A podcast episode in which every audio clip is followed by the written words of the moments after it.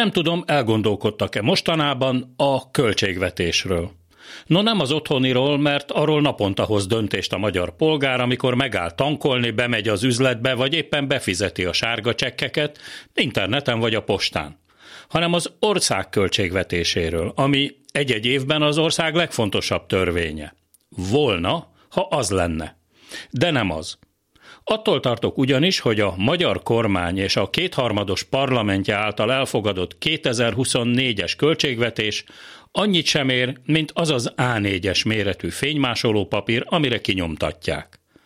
Egyszerűen nem vehető komolyan. Egy papírfecni, amit éppen azok vesznek semmibe, akik írták. Mert itt van ez a Varga Mihály, a pénzügyminiszter az Orbán kormányok legrégebben szolgáló pénzügyminisztere, aki többé-kevésbé legalább a gazdasági életben komolyan vettek. Tegyük hozzá, eddig.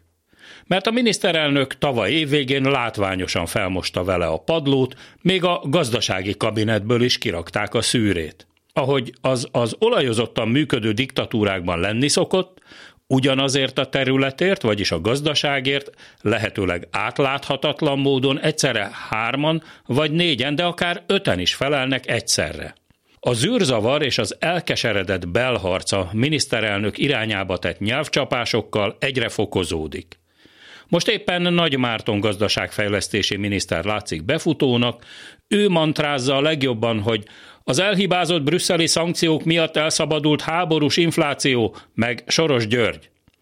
De az örök visszatérő Lázár János és Navracsics Tibor is igyekszik jól helyezkedni, sőt Matolcsi György, a jegybank élén álló pénzügyi sámán is megpróbál keményen beleszólni a küzdelembe.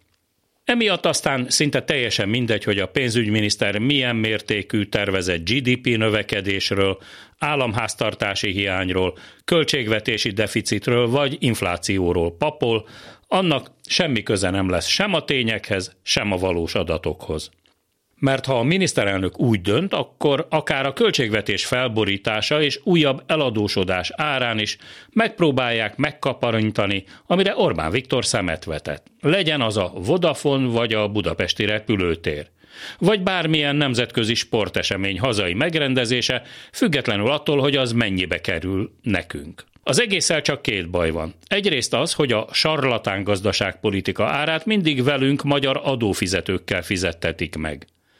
Másrészt, amikor az Európai Unió csúcs találkozóján szóba kerül, hogy a magyar költségvetés köszönő viszonyban sincs a közös európai célokkal, nos akkor mégsem lehet Orbán Viktort megint kiküldeni a teremből egy egyszemélyes kávészünetre. Az esti gyors mikrofonjánál Hardi Mihály a hírek után azonnal kezdünk.